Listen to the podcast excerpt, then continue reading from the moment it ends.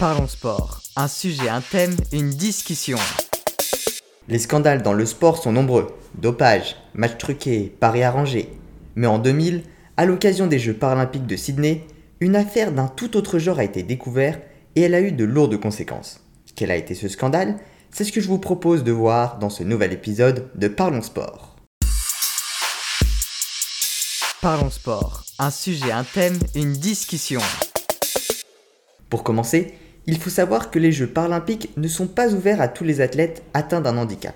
C'est le cas des athlètes sourds et malentendants qui prennent part aux Deaflympics, les Jeux des sourds, car leur handicap ne leur donne pas une invalidité et ils bénéficieraient donc de ressources supérieures. Ils auraient pu participer aux Jeux olympiques, mais des adaptations auraient dû être mises en place et ils auraient fait face à des difficultés de communication avec les autres athlètes, les excluant du groupe dominant.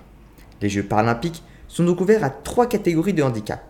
Les handicaps physiques, avec les athlètes ayant vécu une amputation et devant utiliser une prothèse ou un fauteuil roulant. Les handicaps visuels pour les aveugles et les malvoyants, qui sont donc accompagnés d'un guide. Et les handicaps mentaux, comme les déficients intellectuels, c'est-à-dire pour les personnes ayant un quotient intellectuel inférieur à 75. C'est d'ailleurs de cette dernière catégorie dont je vais vous parler, et plus particulièrement de la délégation espagnole au tournoi de basket. À l'époque, le basket pour déficients mentaux faisait son entrée au programme des Jeux Olympiques et pour y participer, les basketteurs devaient présenter un certificat attestant d'un quotient intellectuel inférieur à 70 passé avant la majorité. L'équipe espagnole a dominé la compétition du début jusqu'à la fin, ne laissant pas la moindre opportunité à ses adversaires de croire ne cesse qu'à un instant à la possibilité de s'imposer. Une victoire 73-58 face au Portugal, 94-48 face au Brésil et même 87-20 face au Japon lors des matchs de poule, 97-67 en demi-finale face à la Pologne et une finale remportée 87 à 63 face à la Russie le 24 octobre.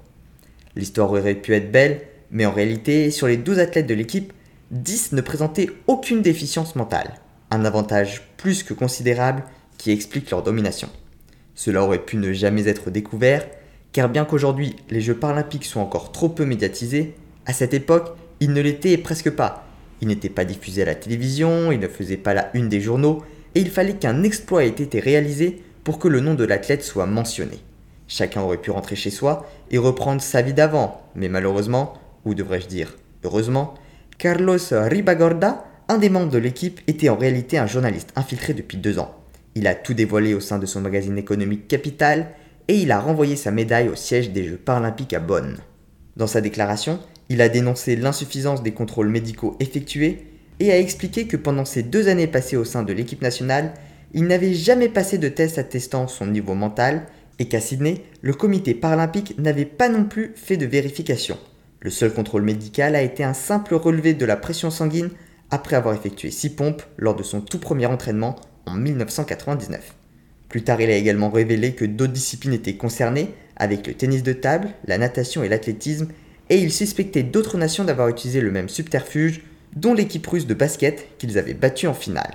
Mais même sans ces aveux, le scandale aurait très certainement été exposé au grand public, car le quotidien sportif Marca avait parlé de l'équipe et mis une photo de celle-ci dans un de ses articles afin de mettre en avant leur domination dans la compétition. L'équipe étant composée de joueurs amateurs mais de bon niveau et même d'un joueur professionnel, plusieurs lecteurs les avaient reconnus et avançaient qu'ils n'étaient pas déficients.